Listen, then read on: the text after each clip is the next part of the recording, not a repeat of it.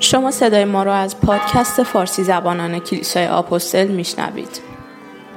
برای اطلاعات بیشتر لطفا به صفحه فیسبوک فارسی زبانان کلیسای آپوستل مراجعه فرمایید.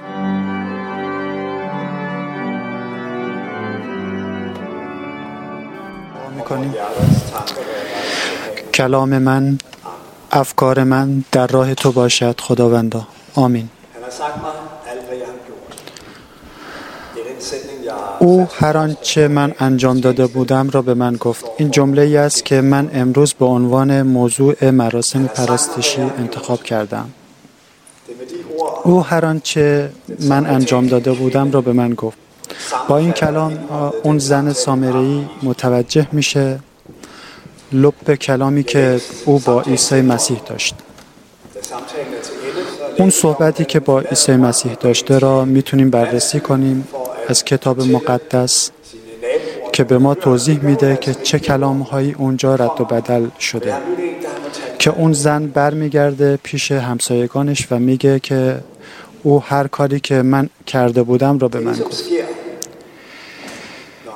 این چیزی که اتفاق میفته زمانی که انسان عیسی مسیح را ملاقات می‌کنه کتاب مقدس بارها و بارها شهادت به ما میده که فقط چیزی نیست که ببینیم یک انسان عیسی مسیح را می‌بینه بلکه اونها داستانهایی را میشنوند در مورد زندگی های, زندگی های گذشتهشون که چه کارهایی انجام دادن.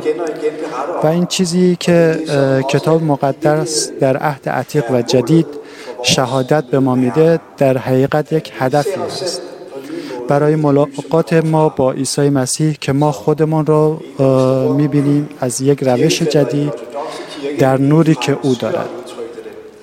یکی از بزرگترین چیزهایی که در کلیسای ارتودکس بهش اهمیت میدن و انسان انسانی میشه که دگرگونی را در خود می‌بیند. اجازه بدید از این موضوع دور بشیم و به تکس امروزی بپردازیم. اجازه بدید یکم دقت کنیم بهش.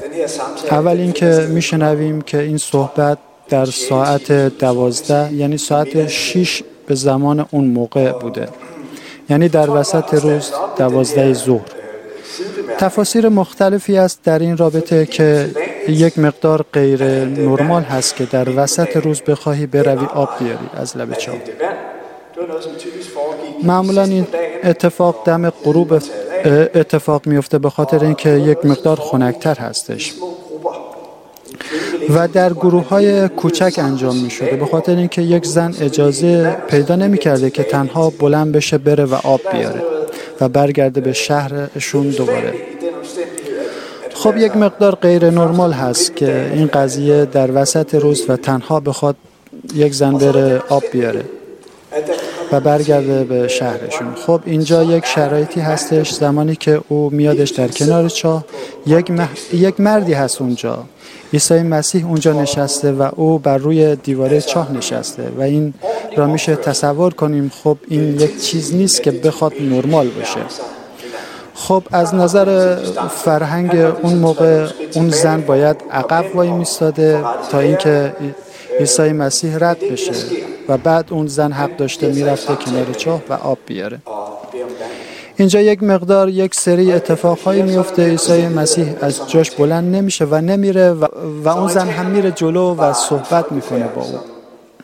و میگه که من سامری هستم. سامری ها یک گروهی بودن که یهودی ها خیلی زیاد با اونها موافق نبودن و تنفر بین آنها بوده. تکس های زیادی هست و صحبت های زیادی هست که اونا می‌گفتن که از سامری ها باید دور بشیم. بذار یک مثال بهتون بگم چطوریه. در یک زمانی این سالیان خیلی قبل قبل از عیسی مسیح این اتفاق میفته که علمای دینی سامری ها و یهودی ها با هم ملاقات می‌کرده و اینها همدیگر را ناپاک تعریف می‌کردن. یک یهودی در اونجا بوده و یک سینی را براش میارن که یک پرتقال اونجا بوده و یک موز. و یک چاقو رو در میاره از جیب چاقوی میوه خوری و موز رو می‌گیره و در میاره پوست اون موز رو. و میگه الان اوکی الان میشه این موز رو خورد به خاطر اینکه این موز از دستان ناپاک دور هست و پوستش کنده شده. و به همین خاطر این یک تیکه بوده برای سامری ها یعنی این را نشون میده که یک تنفر عظیمی و بزرگی در بین آنها بوده. که اصلا نمی‌تونستن با هم رابطه داشته باشن ولی عیسی مسیح این رابطه رو میشکنه و میاد اونجا و میگه من تشنه هستم. عیسی مسیح خواهش می‌کنه که به, به من یک مقدار آب بده و سعی می‌کنه این دیوار رو از بین ببره این دیوار تنفر رو. در اون زمان در اون زمانی که یک مقدار این چیزها غیر نرمال بوده. عیسی مسیح یک جمله دیگه میگه ببین تو برای من ناپاک نیستی. تو یک انسان ارزشمندی هستی اصلا برای من. و شروع می‌کنه صحبت یک مقداری پیچیده میشه و عیسی مسیح اونجا نشون میده که وانمود می‌کنه که به کمک اون نیاز داره. به همین خاطر از او آب درخواست می‌کنه و این صحبتی که میشه در موردش این صحبت در مورد هاشتو هستش. خب عیسی مسیح میگه من تشنه هستم می‌تونم ازت خواهش کنم یک مقدار آب بدهی. خب صحبت گسترش پیدا می‌کنه و پیچیده تر میشه. عیسی مسیح دیگه در مورد آشتو صحبت نمی‌کنه. عیسی مسیح در مورد آب حیات صحبت می‌کنه که خودش سرچشمه اون هستش. و این یک مقدار برای اون زن پیچیده میشه. خب میگه هم خب می‌تونی از این آب به من بدی که دیگه تشنه نشم؟ خب زن متوجه نمیشه صحبت عیسی مسیح را که در مورد آب حیات صحبت می‌کنه. خب عیسی مسیح میگه می‌تونم ازت خواهش کنم همسرت رو بیاری؟ و زن میگه که من مردی ندارم و عیسی مسیح میگه چرا تو پنج تا مرد داری و کسی که الان با تو زندگی می‌کنه شوهر تو نیست؟ و همونجا هست که عیسی مسیح سعی می‌کنه که این زن نگاه بکنه در درون خود و در درون زندگی خود و صحبت می‌کنه در مورد آب تشنگی و تمام این گفتگو باعث میشه که او نگاه می‌کنه زندگی خود را. این یک منظره هستش که جاهایی هست تو زندگی تو توی زندگی دنبال آب دویدی. رابطه بین انسان هست و امیدها و فکر می‌کنه خب اوکی زندگی اومده و من زندگی جاودانه را پیدا کردم. در واقع تو چاله ای را حفر می‌کنی و در دوره خیلی کوتاه تو احساس امنیت بهت دست میده. ولی بعد از مدتی می‌بینی که ای بابا این هم نبوده برمیگرده تکرار توی زندگیت هست. عیسی مسیح زمانی که ازش می‌خواد که برو مردت را همسرت را بیار ازش می‌پرسه این موضوع را در مورد تشنگی و زندگی جاودانه. در زندگی تو گسترش پیدا کرده. و اون تشنگی که هست در واقع تو داری در اصل. اجازه بدید اینطور بررسی کنیم. میشه دو تا version مختلف انسان واقعی یا زندگی واقعی را بررسی کنیم. version یک. خب کلاسیک هست. آدم میگه یک سری استانداردها هستش که به انسان ها داده شده و یک سری چیزهایی هستش که خیلی خوب هست برای انسان و واقعی هست برای انسان.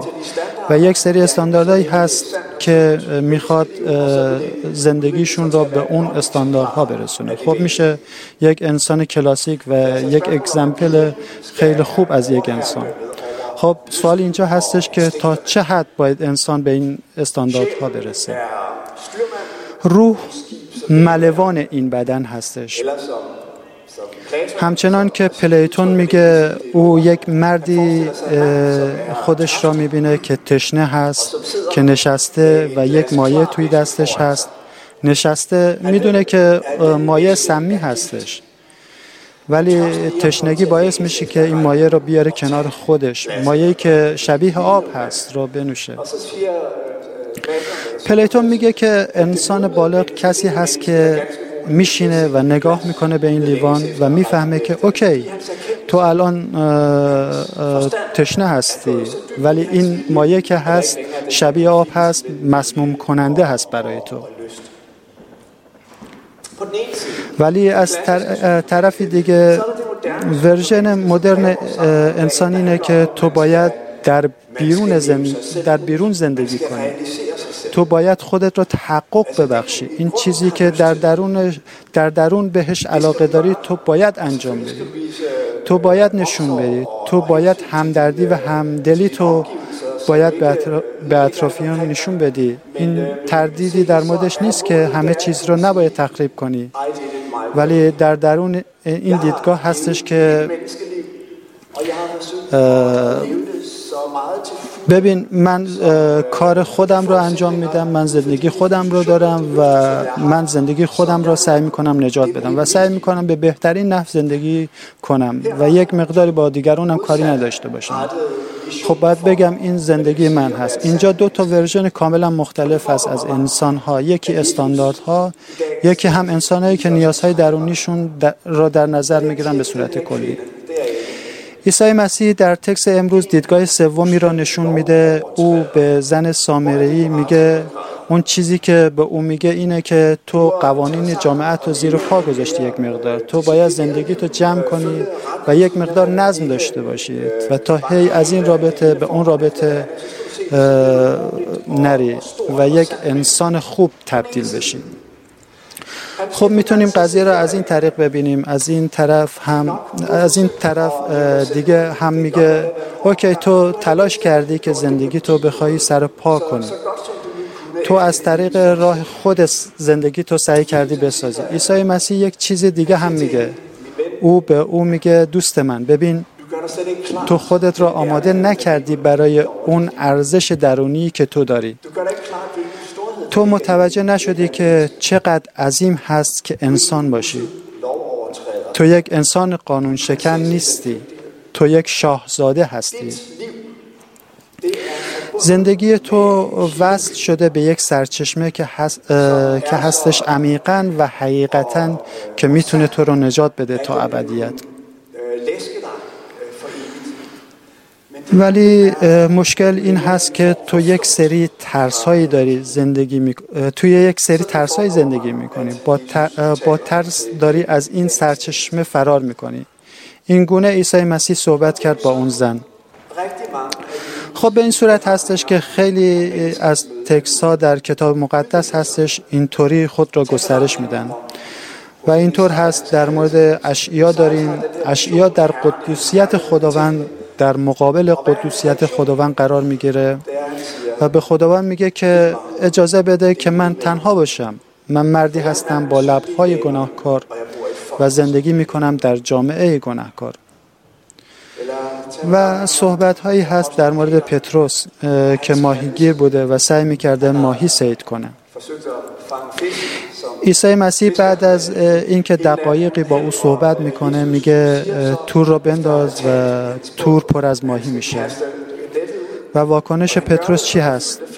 واکنش او بعد از دیدن قدوسیت عیسی مسیح میگه که ارباب از من دور شو. من آدم گناهکاری هستم. یا اگر چند صفحه بریم جلوتر و در کتاب یوحنا می‌بینیم در مورد باغ جستیمانی که سربازها میان عیسی مسیح رو دستگیر کنن اونها مسلح هستند در مقابل یک مرد بدون سلاح. و او خودش را اینطوری نشون میده که من هستم. دقیقا کلامی هست که به زن در کنار چاه میگه من هستم. در اون لحظه که دستش رو می‌گیره بالا و میگه من هستم و اونها بعد از اون زمان میفتن به خاطر اینکه آنها در مورد در مورد برکت قدوسیت او میشن در اصل می‌تونیم بگیم بهتون اونها مورد برکت قدوسیت او واقع میشه. به این صورت این تکس هایی که در کتاب مقدس هست خود را مطرح می‌کنن قدوسیت, قدوسیت عیسی مسیح را و یک نوری را نشون میدن کسانی که او را ملاقات کردن این نور را تجربه کردن. آدم فکر می‌تونه بکنه که من از چی فرار می‌کنم حقیقتا؟ چرا اجازه نمیدم نور او در زندگی من چیره بشه؟ آیا این سوال هست که آیا عیسی مسیح توضیح داده که تو چه کاری کردی؟ آیا نور از طرف او از عشق او در درون زندگی تو آمده و چیره شده؟ در زندگی تو آیا چیزهایی هستش که تو می‌خواهی فراموششون کنی؟ و می‌خواهی کنار بذاریشون نه برای اینکه بترسی قضاوت بشی بلکه می‌خواهی بخشیده بشی این راهی است که عیسی مسیح نشون میده به اون زن. از این طریق عیسی مسیح عشقش رو نشون میده به این زن در کنار چاه داستانی که در زندگیمون داشتیم داستان هایی که ما در مقابل انسان های دیگه داریم و انسان های دیگه در مقابل ما.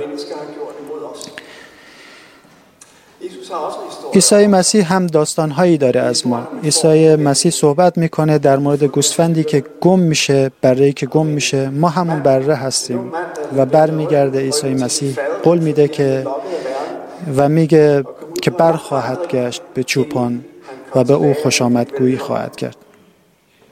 من فکر نمی کنم اول و آخر این چیز نیستش که بخواد در مورد توبه فکر کنیم. صحبت در مورد این است که یک حرکت روزمرگی داشته باشیم که اسمش هست ما در پایان روز بلند بشیم سوال بپرسیم از خودمون که این آزادی که عیسی مسیح برای من خریده آیا من در درونش زندگی می کنم؟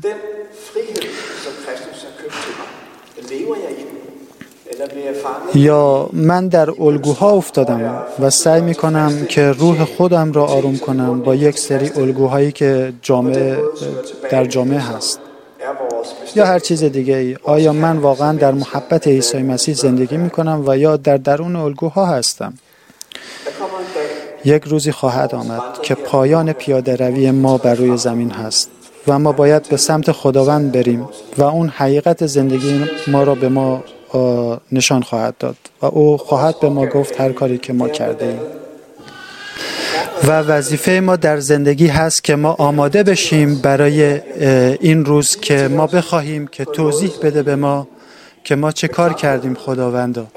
به ما بگه و به ما نشون بده که ما که ما را ببخشه. نه به این صورت که یک نوع قضاوت و شریعتی باشه.